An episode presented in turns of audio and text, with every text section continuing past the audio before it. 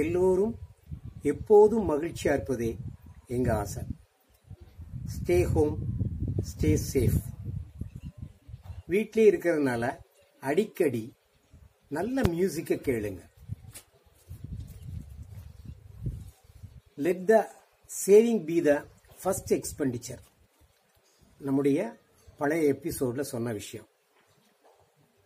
So ஒரு saving பண்ணுறதுக்கு நாம் சில சந்தோஷங்களை ஃபோர்கோ பண்ணுறோம்.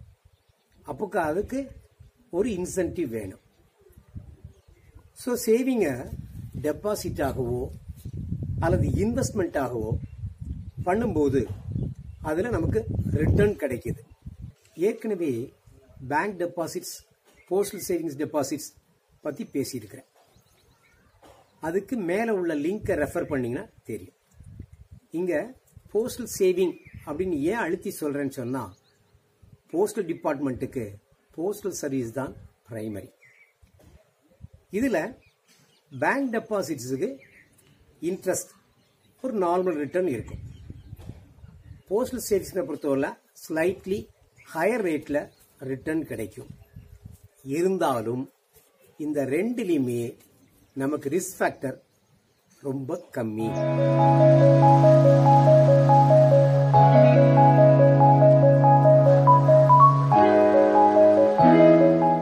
அடுத்தது இன்வெஸ்ட்மெண்ட்ஸ். இன்வெஸ்ட்மெண்ட்ஸில் இப்போ கரண்டாக ரொம்ப பேசப்படுற ஒரு விஷயம் ஸ்டாக் மார்க்கெட். அந்த ஸ்டாக் மார்க்கெட் பற்றி தான் இந்த எபிசோடில் பேச போகிறேன். இந்த ஸ்டாக் மார்க்கெட்டு ரொம்ப பழசு. நைன்டீன் ஃபார்ட்டி செவனில் உள்ள ஒரு ஆக்ட் பிரகாரம் கண்ட்ரோலர் ஆஃப் கேபிட்டல் இஷ்யூஸ் அப்படிங்கிற கவர்மெண்ட் பாடி இதை மானிட்டர் பண்ணிட்டு வந்தாங்க. நைன்டீன் எயிட்டி எயிட்டில் securities exchange board of India அப்படிங்கிற நான் ஸ்டாச்சுட்டரி பாடி அவங்ககிட்ட டேக் ஓவர் பண்ணாங்க. அப்புறம் SEBI nineteen ninety two act பிரகாரம் அதுக்கு ஸ்டாச்சுட்டரி பவர் கிடைச்சது. ஸோ நைன்டீன் நைன்டி த்ரீ ஜான்வரியிலிருந்து இந்த SEBI, formally known as securities exchange board of India, இதுதான் ஸ்டாக் மார்க்கெட்டோட கண்ட்ரோலர் அல்லது ரெகுலேட்டர்னு சொல்கிறது. இது ஒரு கவர்மெண்ட் ஆஃப் இந்தியாவோட ஒரு ஆர்கன். சரி, நான் ஸ்டாக் மார்க்கெட் பற்றி பேச போகிறேன்னு சொல்லிட்டேன். மார்க்கெட்டுங்கிறது பொதுவாக என்னது? Buying, selling. ஏதோ ஒரு பொருளை நம்ம வாங்குறது, விற்கிறது. இந்த ஸ்டாக் மார்க்கெட்லையும் அதே தான். ஷேர்ஸை வாங்கிறது, விற்கிறது. இங்கே ஒருத்தட்ட இருந்த பொருளை தான் விற்க முடியும். அப்போ விற்கிறவர்கிட்ட முதல்ல எப்படி ஷேர் வந்ததுங்கிறத பார்க்கணும். ஸோ அதுக்கு இந்த ஷேரோட ஆர்ஜின் பற்றி ஒரு ஃபியூ லைன்ஸ் சொல்லிடுறேன். ஒரு பிஸ்னஸோ கம்பெனியோ ஆரம்பிக்கும்போது நமக்கு கேபிட்டல் வேணும். ஒரு சின்ன ஆர்கனைசேஷனாக அல்லது சின்ன பிஸ்னஸாக இருந்தால் அது ஒருத்தர் சோலோவாகவோ ஒரு ஃபியூ மெம்பர்ஸ் சேர்ந்து பார்ட்னர்ஸ் ஆகவோ இன்வெஸ்ட் பண்ணிடுவாங்க. ஆனால் பிஸ்னஸ் பெரிய லெவலில் இருக்கும்போது கேபிட்டலை ப்ரமோட்டர் மட்டும் கொண்டு வர முடியாது. அப்போ என்ன பண்ணுவார்? அவர் பப்ளிக்ட இருந்து ஷேராக கலெக்ட் பண்ணுவார். ஸோ அவர் எவ்வளவு கேபிட்டல் வேணும் அப்படிங்கிறத ஃபிக்ஸ் பண்ணிடுவாங்க. அதுக்கப்புறம் இது எந்த சைஸ் ஆஃப் ஷேர்ஸாக பிரிக்க போகிறாங்கிறத முடிவு பண்ணுவாங்க. ஸோ அப்போ நம்பர் ஆஃப் ஷேர்ஸு ஃபிக்ஸ் ஆகிடும். இப்போ capital divided by number of shares ஷேரோட ப்ரைஸ் கிடைச்சிடும். ஆனால் தொடக்கத்தில் பண்ணும்போது அதை ஐபிஓ, இனிஷியல் பப்ளிக் ஆஃபர்னு சொல்கிறது. அந்த நேரத்தில் பண்ணும்போது பப்ளிக்கில் ஷேர் கால் பண்ணும்போதே ரேட்டை ஃபிக்ஸ் பண்ண மாட்டாங்க. It is called price band. Higher rate, lower rate, இதை ஃபிக்ஸ் பண்ணிவிடுவாங்க. ஃபிக்ஸ் பண்ணிவிட்டு ஆஃபர் கொடுப்பாங்க பப்ளிக்கு. ஒரு டேட் கொடுத்து இந்த டேட் வரைக்கும் anybody can apply. So apply பண்ணுறாங்க. சப்போஸ் அது அவங்களுடைய தேவைக்கு மேலே சப்ஸ்கிரைப் ஆகிட்டால் it is called over subscribed. ஒருவேளை கம்மியாக இருந்தால் it is less subscribed. Over subscribed ஆனால் அந்த ப்ரமோட்டர் கேன் கமாண்ட். கமாண்ட் நான் எப்படி சொல்கிறேன், ப்ரைஸ் பேண்டில் ஹையர் ப்ரைஸை ஹீ கேன் ஃபிக்ஸ். இவரால் ப்ரைஸ் பேண்டை விட அதிகமாகவோ குறைச்சோ ஷேர் அலாட்மெண்ட் பண்ண முடியாது. ஸோ ப்ரைஸ் ஃபிக்ஸ் பண்ணிட்டாங்க, பப்ளிக் அப்ளை பண்ணி அதற்குரிய பணத்தை கட்டிட்டாங்க, ஷேர் அலாட்மெண்ட் நடக்கும்.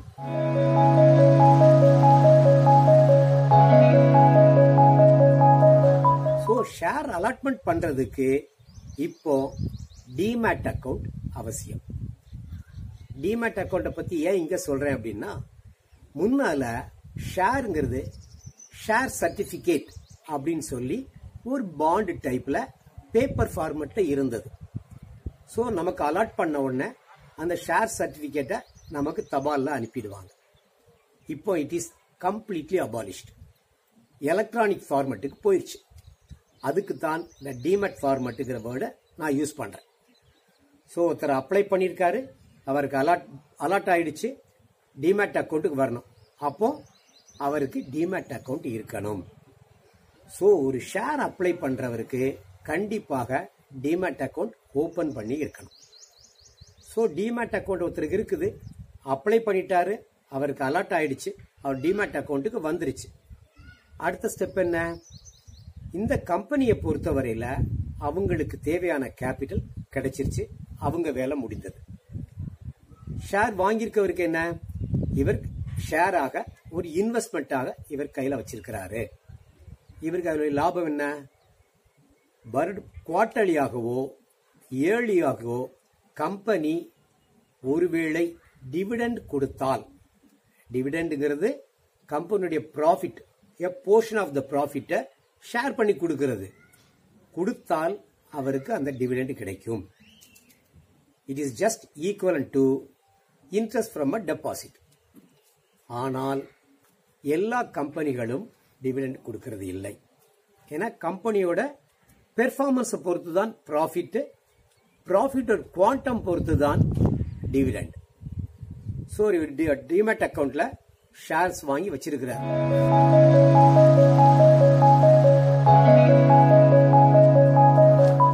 அடுத்தது, இந்த ஷேரை விற்கிறதாக அவர் ஆசைப்பட்டால் அன்னைக்கு அவருக்கு தேவையானது ட்ரேடிங் அக்கௌண்ட். ஸோ ஒரு ஷேர் ஹோல்டருக்கு demat account must to get the allotment.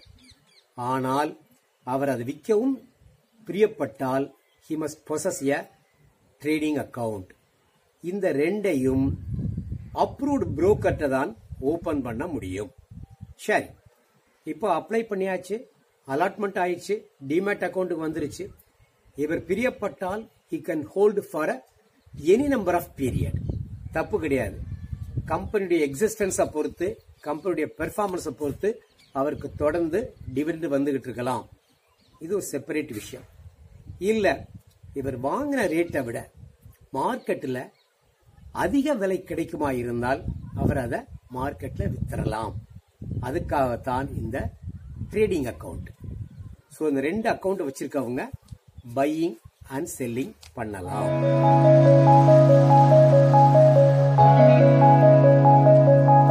இது நான் இனிஷியலாக ஒரு ஷேரோட ஆர்ஜின் பற்றி நான் உங்கள்கிட்ட சொல்லிட்டேன். இது முடிஞ்சு போச்சு. இனிமேல் மார்க்கெட் எப்படி ஃபங்க்ஷன் பண்ணுது, மார்க்கெட்டில் ரெண்டு எக்ஸ்சேஞ்சஸ் இருக்கு, பிஎஸ்சி, என்எஸ்சி. பிஎஸ்சிங்கிறது formerly known as Bombay stock exchange, என்எஸ்சிங்கிறது formerly known as national stock exchange. இது ரெண்டுலையுமே பார்த்தீங்கன்னா ப்ரைஸில் ஒரு ஸ்லைட் வேரியேஷன் இருக்கும். அதாவது ஒரு கம்பெனியுடைய ஷேரு மார்க்கெட்டில் ஹேண்டில் ஆகும்போது அதிலும் இதுலேயும் ஒரு ஸ்லைட் வித்தியாசம் இருக்குது, ப்ரைஸில் வித்தியாசம் இருக்குது. ரைட், இப்போ இவர் வாங்கிட்டார், இவருடைய புரோக்கர் மூலம் இவர் எதில் பிரியப்படுறாரோ அதில் ஹீ கேன் செல். ஸோ வித்து அவருக்கு கிடைக்கக்கூடியது லாபம். இதில் முக்கியமாக ஒரு விஷயம் தெளிவாக சொல்லிக்கிறேன். ஆரம்பத்தில் சொன்னது தான். எப்படி டெபாசிட்ஸில் நம்முடைய ரிஸ்க் ஃபேக்டர் கம்மியோ, இதை பொறுத்தவரையில் it is completely subject to market risks. இதை பற்றி இன்னும் டெப்த்தில் பல விஷயங்களை கம்மிங் எபிசோடில் பார்க்கலாம். சந்திப்போம், நீங்கள் விரும்பினால்.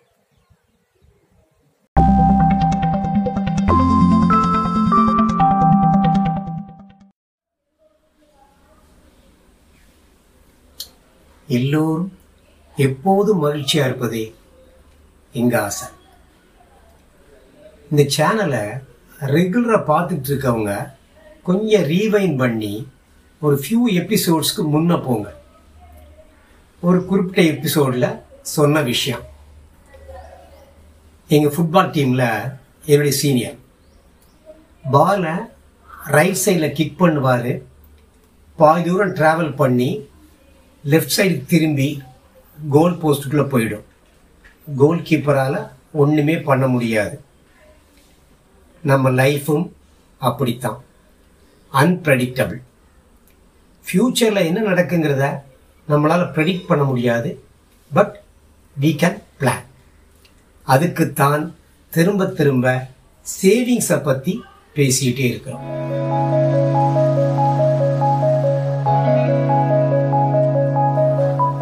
நம்முடைய சேவிங்ஸ், அதில் இருந்து ஜெனரேட் ஆகக்கூடிய இன்கம், அதுக்குள்ள வேரியஸ் அவென்யூஸில் ஷேர் மார்க்கெட்டு ஒன்று. அதை பற்றிய இன்ட்ரடக்ஷன் தான் போன எபிசோடில் கொடுத்துருந்தோம். எப்போதுமே ஷேர் மார்க்கெட்டில் இன்வெஸ்டராகவோ ட்ரேடராகவோ இறங்கணும் அப்படின்னு முடிவு பண்ணிட்டால் சர்டன் பாயிண்ட்ஸை ஸ்ட்ரிக்டாக we should keep in our mind. Point one. நம்ம டெபாசிட்ஸுக்கு நமக்கு கிடைக்கக்கூடிய ரிட்டர்ன் இன்ட்ரெஸ்ட்டுங்கிற பேரில், அதை விட ஷேர் மார்க்கெட்டில் கொஞ்சம் அதிகமாக கிடைக்கும் அப்படிங்கிறது ஒரு நம்பிக்கை. ஆனால் டெபாசிட்ஸ்க்கு நமக்கு இருக்கக்கூடிய ரிஸ்க்கு ரொம்ப கம்மி. ஷேர் மார்க்கெட்டை பொறுத்தவரையில் முழுக்க முழுக்க subject to market risk. Point two. நம்ம தொடக்கத்திலிருந்தே சேவிங்ஸ் பற்றி தான் பேசிகிட்டு இருக்கோம். நம்முடைய இன்கம், அதிலிருந்து நம்மளால் முடிந்த சேவிங்ஸ், சேவிங்ஸை டெபாசிட்டாகவோ அல்லது இன்வெஸ்ட்மெண்ட்டாகவோ செய்து அதுலேருந்து கொஞ்சம் அடிஷ்னல் இன்கம், இதுதான் பேசியிருக்கோம். எந்த இடத்துலையுமே லோன் வாங்கி டெபாசிட் பண்ணுவோம்னு சொல்லியோ, லோன் வாங்கி இன்வெஸ்ட் பண்ணலான்னு சொல்லியோ எங்கேயுமே பேசலை. அந்த சேம் பிரின்சிபிள் தான் ஷேர் மார்க்கெட்டுக்கும். ஒன்ஸ் லோன் வாங்கி நம்ம இதில் இன்வெஸ்ட்மெண்ட்டாகவோ ட்ரேடிங்க்கோ பயன்படுத்த ஆரம்பித்தால் தேவையில்லாத ஸ்ட்ரெஸ் தான் வரும். இங்கே இன்னொரு சின்ன விஷயம், லோன் வாங்கி அசட்ஸ் கிரியேட் பண்ணலாம். அதை பற்றி இன்னொரு எபிசோடில் பேசுகிறேன். Point three. ஃப்யூச்சரில் வரக்கூடிய ஒரு எக்ஸ்பெண்டிச்சருக்கு இந்த ஷேர் ட்ரேடிங்கில் இருந்து வரக்கூடிய இன்கம்மை எதிர்பார்க்கக்கூடாது. சின்ன எக்ஸாம்பிள், குழந்தைகளுடைய படிப்புக்காகவோ பிள்ளைகளுடைய மேரேஜ் பர்பஸ்க்காகவோ இதில் இன்வெஸ்ட் பண்ண பணத்தையோ அல்லது அதுலேருந்து கிடைக்கக்கூடிய ரிட்டர்னையோ எதிர்பார்க்கக்கூடாது. அப்போ இது எதுக்கு தான் செய்கிறோம்? அதுக்கும் ஒரு சின்ன பிளானிங் இருக்குது. அதை பற்றியும் அடுத்த எபிசோடில் பேச போகிறேன். Point four. நம்முடைய சேவிங்ஸில் ஒரு உதாரணத்துக்கு நூறுரூபா, ஹண்ட்ரட் ருபீஸ் சேவ் பண்ணுறோன்னு வச்சுக்கோ. இந்த ஹண்ட்ரட் ருபீஸ் சேவிங்கையும் ஷேர் மார்க்கெட்டில் இன்வெஸ்ட்மெண்ட்டாகவோ ட்ரேடிங்க்கோ பயன்படுத்தக்கூடாது. அதில் ஒரு போர்ஷன் இதில் பயன்படுத்தலாம். ஏன்னா நமக்கு வேரியஸ் அவென்யூஸ் இருக்குது. டெபாசிட்டில் கொஞ்சம் போடலாம், இதில் கொஞ்சம் போடலாம், கோல்டாக கொஞ்சம் போடலாம். ஸோ என்டையர் சேவிங்ஸையும் ஷேர் மார்க்கெட்டில் பயன்படுத்தி அதிக ரெவன்யூ எடுத்துருவேன் அப்படின்னு செய்யக்கூடாது. அதே போல் நான் ஏற்கனவே சொன்ன உதாரணத்து பிரகாரம் நூறு ரூபாயில் ஐம்பது ரூபாய் இதில் இன்வெஸ்ட் பண்ணியிருக்கிறேன். அந்த ஐம்பது ரூபாயும் ஒரே கம்பெனி ஸ்கிரிப்டில் இன்வெஸ்ட் பண்ணக்கூடாது. அதை ஸ்கேட்டர் பண்ணி வேரியஸ் கம்பெனிஸ் பேரில் இன்வெஸ்ட் பண்ணலாம். இதோட எக்கனாமிக்ஸில் ஒரு சேயிங் இருக்குது, அதையும் இதுக்கு ஒரு உதாரணமாக எடுத்துக்கலாம். Don't keep all the eggs in a single basket. Suppose கை தவறினால்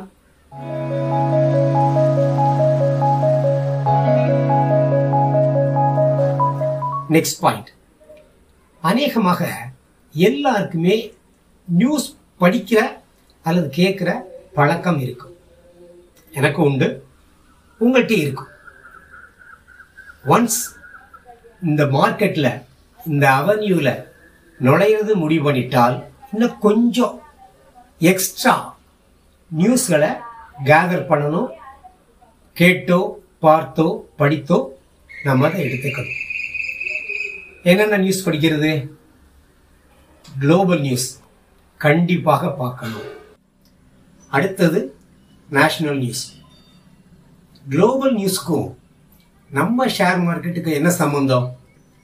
ஒரு சில விஷயங்கள் நம்முடைய ஷேர் மார்க்கெட்டை பாதிக்கக்கூடிய விஷயங்கள்.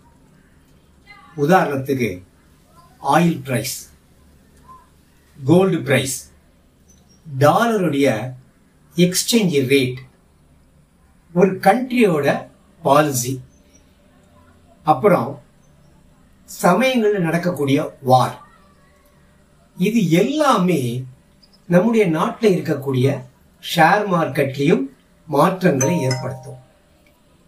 அதே போல் நம்ம ஷேர் மார்க்கெட்டு வேரியஸ் நாட்டில் உள்ள ஷேர் மார்க்கெட்டு எல்லாமே காலையில், மதியம், ஈவினிங் க்ளோசிங்க்கு முன்னால் ஒரு நேரம் பார்க்க நிறைய வசதிகள் இருக்குது. அதை பார்த்துக்கிட்டே இருக்கணும். ஏன்னா நமக்கு சில விஷயங்கள் தெரிகிறதுக்கு முன்னால் அது வேற ஒரு நாட்டோட ஷேர் மார்க்கெட்டில் எஃபெக்ட் கொடுத்துட்டால் வி கேன் பி காஷியஸ். இதில் முழுக்க முழுக்க கவனமாக இருந்தால் தான் நம்முடைய பணத்துக்கு பாதுகாப்பு. ஓகே, இதில் எக்ஸ்போர்ட், இம்போர்ட், அதர் கண்ட்ரிஸோட பாலிசிஸ், அது கூட அமெரிக்காவோட ஃபெட் ரேட்டுன்னு சொல்லுவாங்க, ஃபெடரல் இன்ட்ரெஸ்ட் ரேட், இதுவும் கூட எல்லா நாடுகள்லையும் ஏற்படக்கூடிய ஷேர் மார்க்கெட்டில் இம்மாற்றங்களை கொண்டு வரும். ஓகே, நேஷனல் வரும். நம்ம இதை பொறுத்தவரையில் எந்தெந்த மாதிரி விஷயங்களை நம்ம கவனத்தில் வச்சிருக்கணும்? எலெக்ஷன் எலெக்ஷன் முடிந்து ஒரு கவர்மெண்ட் ஃபார்ம் பண்ணும்போது அதுவும் ஷேர் மார்க்கெட்டை பாதிக்கும். பட்ஜெட் பட்ஜெட் முடிஞ்சு அதில் சில விஷயங்கள் கம்பெனிஸுக்கு ஃபேவரபுளாக இருக்கலாம், சில விஷயங்கள் கம்பெனிக்கு பேர்டனாக இருக்கலாம். இதுவும் அந்தந்த கம்பெனி ஷேர் வேல்யூவை, ரேட்டை மாற்றக்கூடிய விஷயங்கள். நம்ம நாட்டுக்குள்ள நடக்கக்கூடிய பொலிட்டிக்கல் சேஞ்சஸ், சில சமயம் கவர்மெண்ட்டு சில குறிப்பிட்ட செக்டாரை ஹெல்ப் பண்ணுறதுக்காக சில கன்செஷன்ஸ் அனௌ அனௌன்ஸ் பண்ணுவாங்க.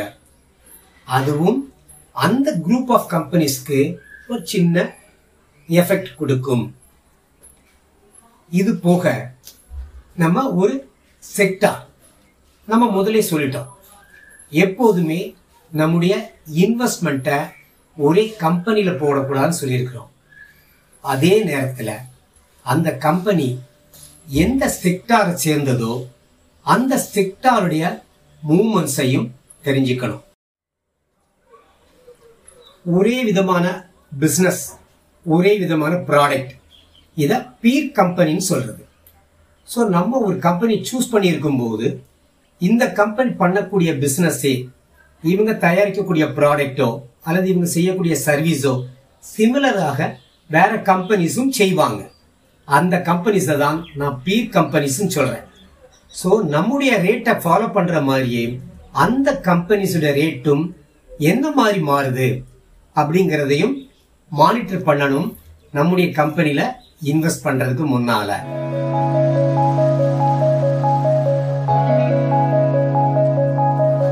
இது மற்ற விஷயங்கள் எல்லாம் சொல்லி முடிச்சுட்டேன்.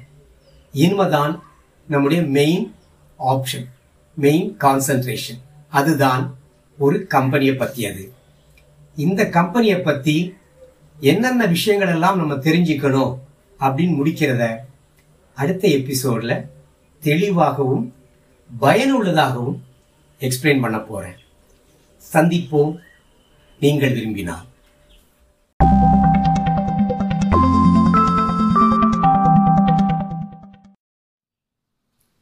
எல்லோரும் எப்போதும் மகிழ்ச்சியாக இருப்பதே எங்கள் ஆசை. போன ரெண்டு எபிசோட்லேயும் ஷேர் மார்க்கெட்டை பற்றிய ஒரு சின்ன இன்ட்ரொடக்ஷன், ஷேர் மார்க்கெட்டில் இறங்குறதா இருந்தால் என்னென்ன விஷயங்களை நம்ம மைண்டில் வச்சுக்கணும் பொதுவாக அப்படிங்கிறதையும் ஷேர் பண்ணியிருந்தேன். இந்த ஷேர் மார்க்கெட்டை பற்றி பேசும்போது எனக்கு விவரம் தெரிஞ்ச நாளில் இருந்து பலர் சொல்லக்கூடிய விஷயம், லக்கு வேணும் சார்.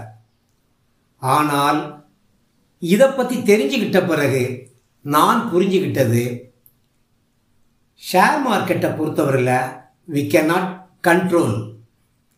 அதனுடைய ஃப்ளோலையே நம்ம போனால், கொஞ்சம் லாஜிக்கையும் அப்ளை பண்ணால் we can earn reasonable income.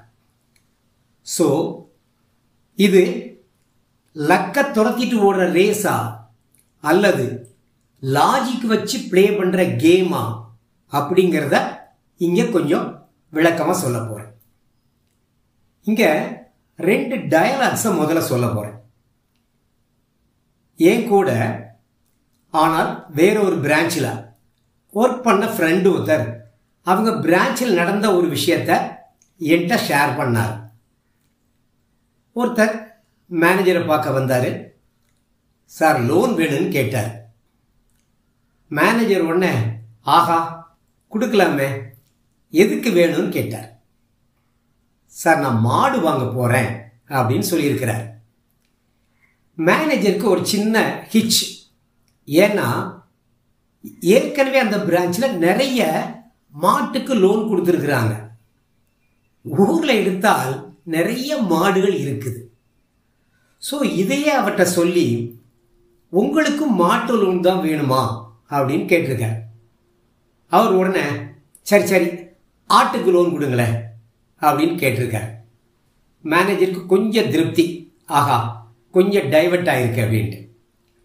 உடனே அவர் திருப்பி சார் உங்களுக்கு வெள்ளாட்டுக்கு வேணுமா செம்மறி ஆட்டுக்கு வேணுமா, கோட் ஷீப், எத்தனை மேல் வேணும் எத்தனை ஃபீமேல் வேணும். பொதுவாக ஆடு வாங்குறவங்க இருபது ஒரு யூனிட்னு சொல்கிறது, ஒரு மேலும் பத்தொம்போது ஃபீமேலும் வாங்குவாங்க. இது பொதுவாக உள்ள ஒரு ப்ராக்டிஸ். ஸோ அவர் அதை கேட்டிருக்காரு. ரெண்டாவது ஆடு வாங்கினதும் மேய்ச்சலுக்கு எங்கே விடுவீங்க, கெடை போடுறதுன்னு உண்டு அல்லது தொட்டி கட்டுறதுன்னு சொல்லுவாங்க, அந்த ஆடுகளை எங்கே வச்சிருப்பீங்க. அடுத்து எவ்வளோ நாளில் குட்டி போடும், இப்படி சில விவரங்களை கேட்டிருக்காரு. அதற்கு வந்தவர் சார் பேசாமல் கோழிக்கு லோன் கொடுத்துருங்க சார் அப்படின்னு சொல்லியிருக்கிறார். இது இதை சொன்ன உடனே மேனேஜருக்கு ஃபர்தராக என்ன கேட்குறதுன்னு தெரியலை. இந்த டயலாக்கை என்னுடைய நண்பர் எனக்கு ஒரு முறை சொன்னார். இதே மாதிரி இன்னொரு பிரான்ச்சில் லோன் வாங்க ஒரு கஸ்டமர் வந்தார். சார் பிஸ்னஸ்க்கு லோன் கொடுப்பீங்களான்னு கேட்டார். ஸோ நாங்கள் என்ன சொன்னோம், கொடுக்குறோமே, என்ன பிஸ்னஸ் பண்ண போகிறீங்க அப்படின்னு கேட்டதுக்கு சார் இனிமே தான் யோசிக்கணும் அப்படின்னாரு.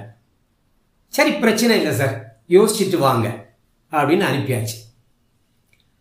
அடுத்து இன்னொருத்தர் வந்தார். அவர் என்ன சொன்னார், சார் நான் இந்த பிஸ்னஸ் பண்ண போகிறேன், அதுக்கு லோன் கொடுப்பீங்களான்னு கேட்டார். அழகாக கொடுக்கலாங்க, அதை பற்றி உங்களுக்கு என்ன தெரியுமோ அதை சொல்லுங்க அப்படின்னு கேட்டோம். சார் இனிமே தான் யோசிக்கணும் சார் அப்படின்னார் அவரும். ஸோ இன்னொருத்தர் லோனுக்கு வந்தார். அவர் வந்த உடனே என்ன சார் வேணும்னு, லோன் வேணும் சார், இந்த பிஸ்னஸ்க்காக வேணும். இந்த பிஸ்னஸ் சார் எங்கள் தாத்தா காலத்திலேருந்து எங்கள் அப்பா வழியாக நான் செய்துக்கிட்டு இருக்கிறேன். இடையில கொஞ்சம் தோய்வாய் போச்சு. ஸோ இப்போ நான் அதை ரிவைவ் பண்ண நினைக்கிறேன், அதுக்கு லோன் வேணும். அழகான விஷயம். இன்னொருத்தர், இந்த பிஸ்னஸ்ஸு எங்கள் அப்பா காலத்திலேருந்து பண்ணிகிட்டு இருக்காங்க சார், இதை இன்னும் கொஞ்சம் ஹையர் லெவலுக்கு நான் கொண்டு போக ஆசைப்பட்றேன், அதுக்கு லோன் வேணும். ரெண்டாவது பாயிண்ட். இன்னொருத்தர், சார் நான் மூணு வருஷமாக இந்த பிஸ்னஸ் பண்ணுற ஒருத்தட்ட வேலை பார்த்துருக்குறேன், அல்லது குறைந்தபட்சம் ஒரு ஆறு மாதமோ ஒரு ஒரு வருஷமாகவோ நான் வேலை பார்த்துருக்குறேன். ஸோ எனக்கு அந்த அனுபவம் இருக்குது, எக்ஸ்பீரியன்ஸ் இருக்குது, எனக்கு இந்த லோன் கொடுங்க சார், ஃபஸ்ட் கிளாஸ். இன்னொருத்தர், சார் மூன்று மாதத்துக்கு மேலே இந்த பிஸ்னஸை பற்றி நான் கம்ப்ளீட்டாக ஸ்டடி பண்ணியிருக்கிறேன். நம்ம இருக்கிற இந்த இடத்துல வாடகைக்கு இடம் பிடிக்கிறதோ, மெட்டீரியல்ஸ் கொண்டு வர்றதுக்கோ, மார்க்கெட்டிங்க்கோ, இந்த மாதிரி எல்லா வசதிக்கும் மேட்ச் ஆகக்கூடிய விஷயம் சார் இது. இந்த பிஸ்னஸ்க்கு இவ்வளவு கேபிட்டல் எனக்கு வேணும், நான் இவ்வளோ கொண்டு வருவேன், மீதியை நீங்கள் லோனாக கொடுக்கணும், ஒரு வருஷத்துக்கு எனக்கு இவ்வளோ ப்ராஃபிட் வரும், ஸோ இதில் நான் கட்ட முடிஞ்சதை கட்ட கட்டும்போது இத்தனை வருஷத்தில் இந்த லோனை நான் முடிச்சிருவேன் அப்படின்னு சொன்னார். கிட்டத்தட்ட ஒரு ப்ராஜெக்ட் மாதிரி கொண்டு வந்தார். அருமையான விஷயம். இதை எதுக்கு சொல்கிறேன் அப்படின்னா, ஷேர் மார்க்கெட்டுங்கிறது நம்ம ஒரு பேங்க்கில் டெபாசிட் போடுற மாதிரியோ போஸ்டல் சேவிங்ஸில் பண்ணுற மாதிரியோ இல்லை, கிட்டத்தட்ட ஈக்குவலன்ட் டு எ பிஸ்னஸ்.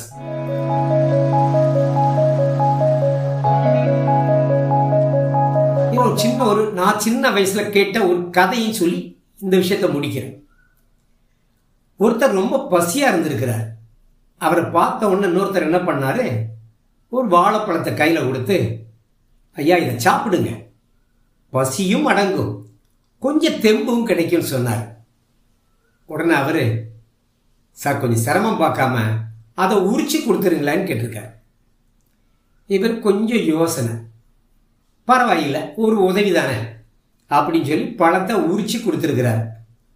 அதுக்கு அவர், சார் அப்படியே கொஞ்சம் ஊட்டி விட்டுருங்களேன், நான் கை கழுவுற வேலை மிஞ்சும் அப்படின்னு அவர் சொல்லியிருக்கிறார். ஸோ இது ஒரு பிஸ்னஸ் அப்படிங்கிறதே சொல்லிட்டேன். அடுத்தது, இதில் இறங்கக்கூடிய நாம் யாருமே ஸ்பூன் ஃபெட்டாக இருக்கக்கூடாது. ஒருத்தர் சொல்லுவார், இந்த கம்பெனியில் போடுங்க சார், ஃபஸ்ட் கிளாஸாக வரும் சார், இந்த கம்பெனியில் போடுங்க சார், இவ்வளவு கிடைக்கும் சார். வேண்டாம், நாமே சில விஷயங்களை தெரிஞ்சுக்கணும், அது சம்பந்தப்பட்ட விஷயங்களை படிக்கணும், அதுக்கப்புறம்தான் இதில் இறங்கலாம். அப்படிங்கிறக்காக தான் போன எபிசோடில் சில பாயிண்ட்ஸை மைண்டில் வச்சுக்கோங்கன்னு சொன்னோம்.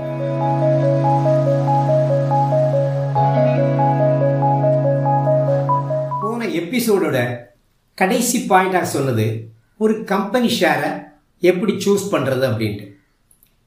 இதில் ஒரு விஷயம் எல்லாரும் தெரிஞ்சுக்கணும், ஷேர் மார்க்கெட்டில் ஆயிரக்கணக்கான கம்பெனிகள் லிஸ்ட் ஆகிருக்குது.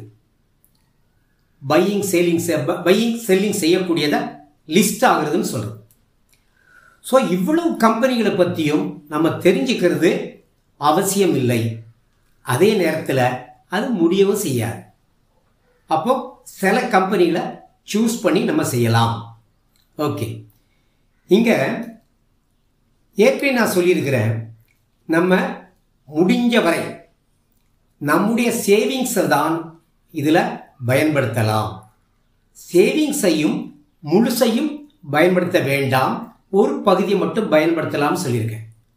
ஸோ முதல்ல செய்ய வேண்டியது, நம்மால் எவ்வளவு ஃபண்ட்ஸ் இந்த ஷேர் மார்க்கெட்டில் இன்வெஸ்ட் பண்ண முடியும், அதை பொறுத்து தான் அடுத்த வேலை.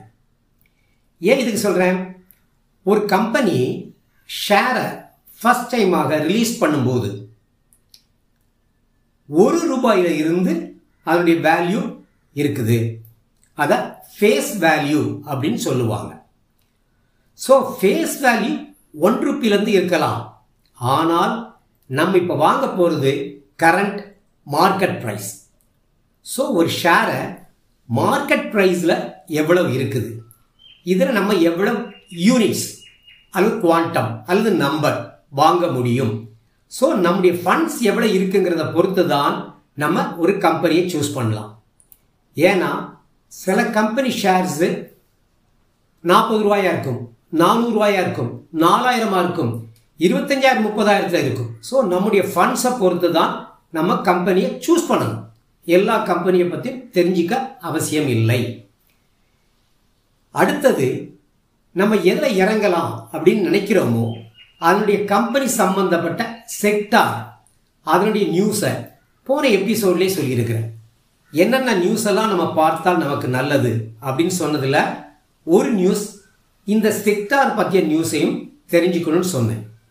ஸோ ஒரு செக்டாரோ ரெண்டு செக்டாரோ மூணு செக்டாரோ கரண்ட்டாக கொஞ்சம் ஃபேவரபுளாக எந்த செக்டார்ஸ் இருக்குது, for example pharma, for example automobile, for example reality and construction, இப்படி ஒவ்வொரு செக்டார்லேயும் கரெக்டாக கவர்மெண்ட்லேருந்து கன்செஷனோடையோ அல்லது அந்தந்த சீசன் சீசன் சொல்கிறதோ ஒரு சின்ன விஷயம் நான் சொல்கிறேன்.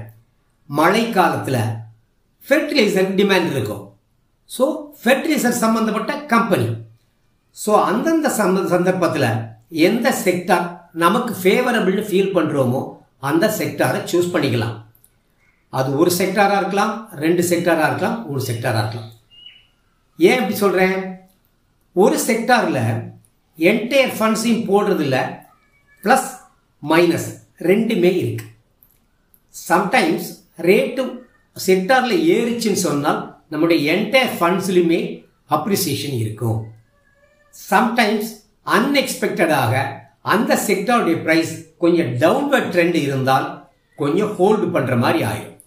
ஸோ ஒரு செக்டாருக்கு பதிலாக கொஞ்சம் ஃபேவரபுளாக இருந்தால் ஒன்மோர் செக்டாரை சூஸ் பண்ணிக்கலாம், தப்பு இல்லை.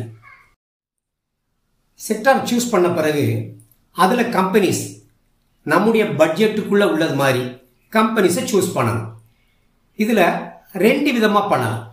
ஒன்று, ஒரே கம்பெனியை சூஸ் பண்ணி நம்முடைய ஃபண்ட்ஸை இன்வெஸ்ட் பண்ணலாம், அல்லது கூட ஒரு கம்பெனியை சூஸ் பண்ணி ஃபண்ட்ஸு இன்வெஸ்ட் பண்ணலாம்.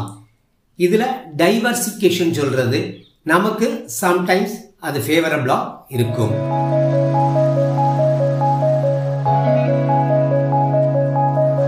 இனிமேல் பண்ண போகிறது தான் ரொம்ப முக்கியமான விஷயம், எக்ஸாக்ட் கம்பெனியை எப்படி சூஸ் பண்ணுறது அப்படிங்கிறது.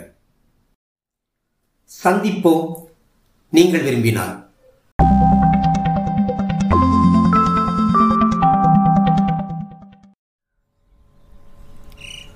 எல்லோரும் எப்போதும் மகிழ்ச்சியாக இருப்பதே எங்கள் ஆசை. போன கொஸ்டின் ஆன்சர்ஸ் எபிசோடில் ஒரு கொஸ்டினில் ப்ரெசன்ட் க்ரைசிஸ் பற்றி கேட்டிருந்தாங்க, அதுக்கு பதில் சொல்லியிருந்தேன். இந்த வாரம் படித்த ஒரு புஸ்தகம் எயிட்டி டூவில் பப்ளிஷ் ஆனது, அதில் ஜோக்ஸ் பற்றி கொடுத்துருந்ததில் ஒரு சின்ன விஷயம் படித்தேன், உங்கள்கிட்ட ஷேர் பண்ணிக்கிறேன். ஒரு குழந்த பக்கத்து வீட்டில் இருக்க அம்மாட்ட போய், எங்கள் அம்மா உங்களுடைய வைரக்கமலையும் ரெண்டு ஸ்பூன் ஜீனியையும் வாங்கிட்டு வர சொன்னாங்க அப்படின்னு கேட்டிருக்கு. அப்போ அந்த அம்மா, உங்கள் அம்மாவுக்கு கொஞ்சம் கூட பொறுப்போ அறிவோ இல்லை, யார்கிட்ட எதை கேட்டு விடுறது அப்படின்னு தெரிய வேண்டாமா அப்படின்னு சொல்லிட்டு, இந்தா கம்மலை நீ கொண்டு போ, ஜீனியை உங்கள் அம்மாவை நேரில் வந்து பத்திரமா வாங்கிட்டு போ சொல்லு அப்படின்னு சொல்லியிருக்கிறாங்க. ஸோ அந்த காலகட்டத்தில் சுகருக்கு அவ்வளோ டிமாண்ட் இருந்திருக்குன்னு அர்த்தம். ஸோ ஒவ்வொரு காலகட்டத்திலையும் சில விஷயங்களுக்கு டிமாண்டோ ப்ரெஷரோ சோ கால்டு க்ரைசிஸோ இருந்துக்கிட்டு தான் இருந்திருக்கு, அதுவும் மேனேஜ் ஆகிட்டு தான் இருந்திருக்கு. கம்பெனி சூஸ் பண்ணுறது தான் ரொம்ப முக்கிய வேலை அப்படின்னு சொல்லியிருந்தேன். நம்முடைய பட்ஜெட்டுக்குள்ளே ஒரு செக்டாரோ ரெண்டு மூணு செக்டாரோ சில கம்பெனிஸை சூஸ் பண்ணிட்டோம். நம்ம என்ட்ரி எப்படி கொடுக்கறது? சில விஷயங்களை கவனிக்கணும். முதல்ல இந்த கம்பெனியோட இன்செப்ஷன் அல்லது இன்கார்பரேஷன் சொல்கிறது, கம்பெனி ஆரம்பித்த காலம் எவ்வளவு காலத்துக்கு முந்தைய கம்பெனி அப்படின்னு பார்த்தோம்னா அந்த கம்பெனியோட சர்வைல சர்வைவலை பற்றி நமக்கு ஒரு ஐடியா கிடைச்சிடும். அடுத்தது, ஏற்கனவே ஒரு எபிசோடில் சொல்லியிருக்கிறேன், ஒரு பிஸ்னஸோ கம்பெனியோ ஆரம்பிக்கிறதுக்கு தேவையான கேபிட்டலில் ஒரு பகுதியை ப்ரமோட்டர் அல்லது ஃபியூ ப்ரமோட்டர்ஸ் அவங்க கொண்டு வருவாங்க, மீதியைத்தான் ஷேர் ஆஃபராக கொடுத்து மொபிலைஸ் பண்ண போகிறாங்க. இந்த ப்ரமோட்டர் ப்ரமோட்டர்ஸ் ஷேர், இதை let me call it as stake. இந்த ஸ்டேக் எவ்வளவு பர்சன்டேஜ் இருக்குது அப்படிங்கிறத கவனிக்கணும். கரண்ட் இயர் மட்டும் இல்லாமல் ஒரு ஃபியூ இயர்ஸ் பேக் அவங்களுடைய ஸ்டேக் என்ன மாடலில் இருந்திருக்கு அப்படிங்கிறத பார்க்கணும். அவங்களுடைய ஸ்டேக் கொஞ்சம் கொஞ்சமாக கூடிக்கிட்டு இருந்தாலும் அட்லீஸ்ட் ஸ்டேபிளாக இருந்தாலும் நோ இஷ்யூஸ், நல்லது. அந்த அளவுக்கு ப்ரமோட்டர்ஸ்க்கு அந்த கம்பெனியில் கன்சர்ன் இருக்குதுன்னு அர்த்தம். அப்படி இல்லாமல் ஒரு ஃபியூ இயர்ஸ் பேக் இருந்த ஸ்டேக்கை விட கரண்ட் ஸ்டேக் கம்மியாக இருந்தால், குறைஞ்சி வந்திருந்தால் கொஞ்சம் கவனம் தேவை. இதோட அவங்களுடைய ஸ்டேக்கு ஃபுல்லாகவே அன்என்கம்பர்டுன்னு சொல்கிறது, இந்த ஸ்டேக்கை வச்சு அவங்களுடைய ஷேர்ஸை வச்சு ஏதோ ஒரு பேங்க்லேயோ சம் அதர் ஃபினான்ஷியல் இன்ஸ்டிடியூஷன்லேயோ லோன் ரைஸ் பண்ணியிருந்தால் தட்ஸ் கால்ட் பிளட்ஜிங் எடுத்திருந்தால் அதுவும் நம்ம பார்க்க முடியும்.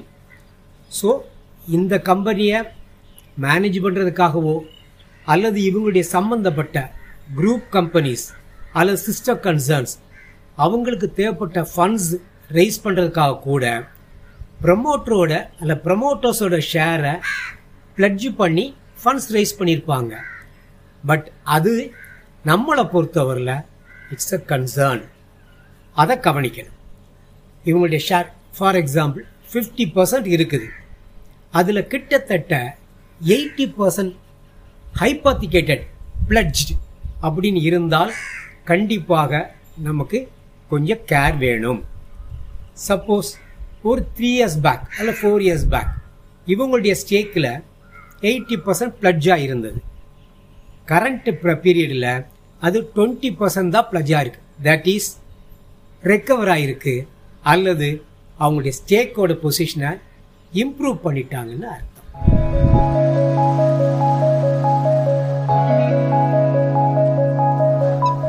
இதுக்கு அடுத்து நம்ம பார்க்க போகிறது அந்த remaining portion, that is share ஆஃபரில் இருந்தது. இதில் வெவ்வேறு காம்பனன்ட்ஸ் இருக்குது. எஃப்ஐஐன்னு சொல்கிறது ஃபாரின் இன்ஸ்டிடியூஷனல் இன்வெஸ்டர்ஸ், அதே மாதிரி டிஐஐ டொமஸ்டிக் இன்ஸ்டிடியூஷனல் இன்வெஸ்டர்ஸ். இந்த ரெண்டுலேயும் ஷேர்ஸ் வாங்கியிருக்கலாம், அவங்க மியூச்சுவல் ஃபண்ட்ஸில் ஷேர்ஸ் பர்ச்சேஸ் பண்ணியிருந்திருக்கலாம். இது போக பப்ளிக் செக்டர் அண்டர்டேக்கிங்ஸ் லைக் எல்ஐசியோ அல்லது some other public sector undertaking கூட இந்த ஷேரை அக்வயர் பண்ணியிருக்கலாம். இது எல்லாம் போக மீதம் இருக்கிறது தான் அதர்ஸ்ன்னு கிளாஸிஃபை ஆகும், ஜென்ரல் பப்ளிக் அல்லது ஸ்மால் இன்வெஸ்டர்ஸ்ன்னு சொல்கிறோம். இதை பொறுத்தவரை நம்ம என்ன கவனிக்கணும்? FFI DI DI mutual funds public sector undertakings இவங்களுடைய ஹோல்டிங்ஸ், இவங்க கையில் இந்த ஷேரை வாங்கியிருக்க அளவுகள் அதிகமாக இருக்க அதிகமாக இருக்க we are very much safe. கண்டிப்பாக மார்க்கெட்டில் அதனுடைய ப்ரைஸ் அப்ரிஷியேட் தான் ஆகும். சப்போஸ் அந்த ஷேர்ஸ் கொஞ்சம் கொஞ்சமாக குறைஞ்சி வந்து லாஸ்ட் காலமாக நான் சொன்னேன் அதர்ஸ், ஜென்ரல் பப்ளிக் அல்லது ஸ்மால் இன்வெஸ்டர்ஸ், இது கூடினால் என்ன காரணம், எதனால் அவங்க ஷேர்ஸை விற்றுருக்காங்க அப்படிங்கிறத பார்க்கணும். இது எல்லாமே பார்க்குறதுக்கு நமக்கு வழிகள் இருக்குது. அது இருந்தால் தான் அதில் நம்முடைய டிபெண்டன்சி ஒர்க் அவுட் ஆகும்.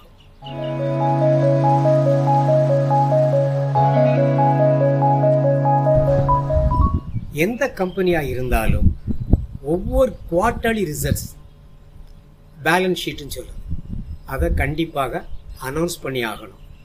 அதுக்கு முன்னால் சிபிக்கு அவங்க சப்மிட் பண்ணி ஆகணும். ஸோ நம்மளால் குவார்டர்லி ரிசல்ட்ஸை பார்க்க முடியும். ஸோ அதுக்கு முன்னாலே அவங்க அனௌன்ஸ் பண்ணிடுவாங்க என்னைக்கு போர்ட் மீட்டிங் வைக்க போகிறாங்க ஃபார் திஸ் ஸ்பெசிஃபிக் பர்பஸ். இதில் ஒரு விஷயம் அடிஷ்னலாக சொல்லிடுறேன், now and then companies announcements கொடுத்துக்கிட்டே வரும். We can take them as authentic. அதில் வந்து இந்த ஷேரோட ப்ரைஸை பாதிக்கக்கூடிய அல்லது அதை இம்பேக்ட் பண்ணக்கூடிய விஷயங்கள் இருக்காங்கிறதையும் பார்த்துக்கிட்டே வந்தால் நமக்கு நல்லது. இது போகத்தான் இந்த குவார்ட்டர் ரிசல்ட்ஸ் அவங்க அனௌன்ஸ் பண்ணிடுவாங்க, இன்னைய டேட்டில் board meeting for announcing this quarterly ரிசல்ட்ஸ்ன்னு சொல்லி. இது நமக்கு எந்த வகையில் ஒரு இம்பேக்ட் கொடுக்கும்?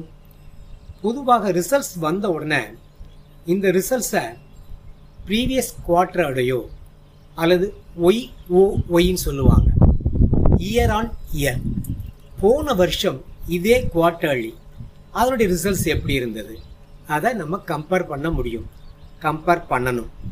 ஸோ தான் அந்த கம்பெனியோட பொசிஷன் இம்ப்ரூவ் ஆகிருக்குதா, அதனுடைய பெர்ஃபார்மன்ஸு எந்த அளவுக்கு பெட்டராக ஆகிட்டுருக்கு அப்படின்னு நம்ம ஸ்டடி பண்ணுறதுக்கு இது நமக்கு யூஸ்ஃபுல்லாக இருக்கும்.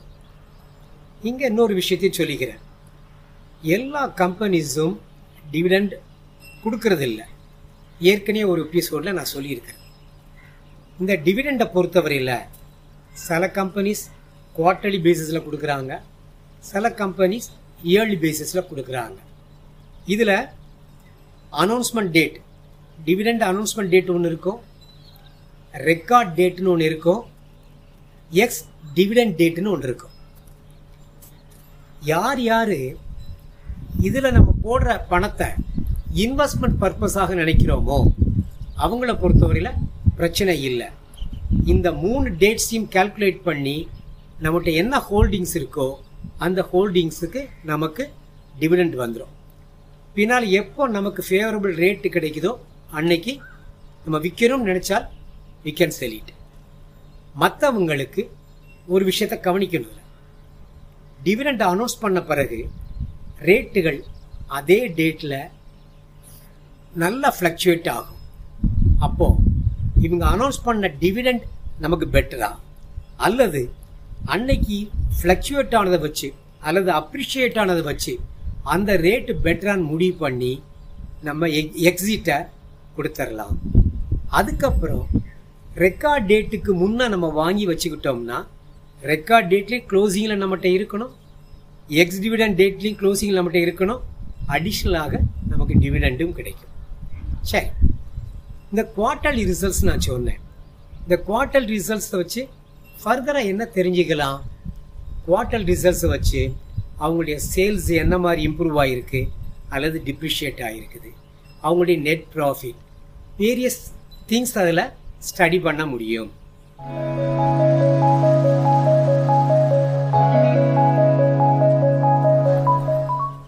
இது போக ரேட்ஸ் ஹிஸ்ட்ரி பார்க்க வழிகள் இருக்குது. இதில் மேக்ஸிமம் ஒன் இயர் வரைக்கும் இந்த ரேட்ஸ், டெய்லி ரேட்ஸ் பார்க்குறதுக்கு, வீக்லி ரேட்ஸ் பார்க்குறதுக்கு, மந்த்லி ரேட்ஸ் பார்க்குறதுக்கு ப்ரொவிஷன்ஸ் இருக்குது. குறைந்தபட்சம் கடந்த ஒரு மாதமாவது இதனுடைய ரேட்ஸ் வந்து என்ன மா என்ன மாதிரி மாறி இருக்குங்கிறத பார்த்து வச்சுக்கிட்டோம்னா நமக்கு நல்லது.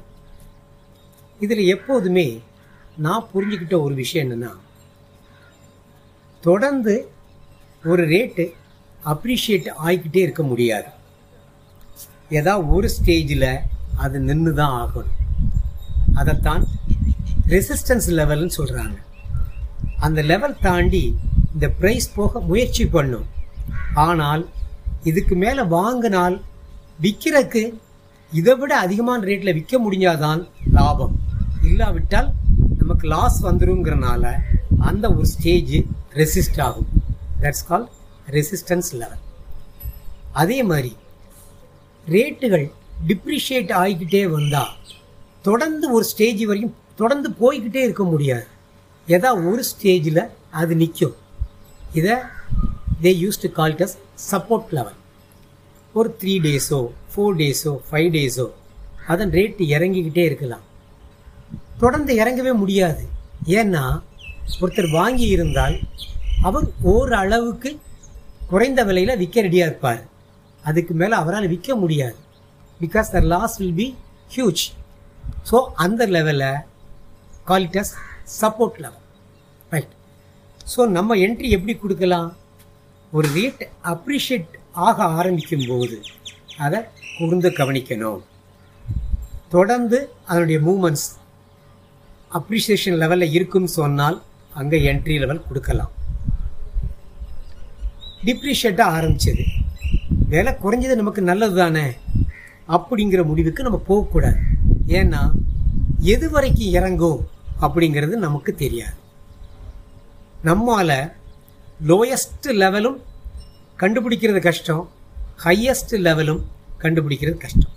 ஸோ ஒன்ஸ் ரேட் டிப்ரிஷியேட் ஆக ஆரம்பித்தால் கொஞ்சம் பேஷன்ஸ் வேணும். ஒரு நாளோ ரெண்டு நாளோ மூன்று நாளோ அதனுடைய ரேட்ஸ் குறைஞ்சிச்சின்னா அந்த லெவலில் வாங்கினா நமக்கு நல்லது இல்லையா? இன்றைய லெவலில் வாங்கிட்டால் ரேட்டுகள் இறங்கின பிறகு அந்த நிலைமையில் இருந்து நாம் வாங்கின ரேட்டுக்கு ரெக்கவர் ஆகணும். அதுக்கு மேலே ஏறினாதான் நமக்கு ப்ராஃபிட். ஸோ டிப்ரிஷியேட் ஆன உடனே இமீடியட்டாக பர்ச்சேஸ் போகாமல் கொஞ்சம் வெயிட் பண்ணி நிதானப்பட்டு கொஞ்சம் மானிட்டர் பண்ணி இறங்கினால் நம்ம ப்ராஃபிட்டில் வெளியே வர வாய்ப்பு இருக்குது. ஒருவேளை அதுக்கும் கீழேயும் இறங்கிடலாம். நம்மால் ஃபுல் லோயஸ்ட் லெவலோ ஃபுல் ஹையஸ்ட் லெவலோ ப்ரெடிக்ட் பண்ண முடியாது.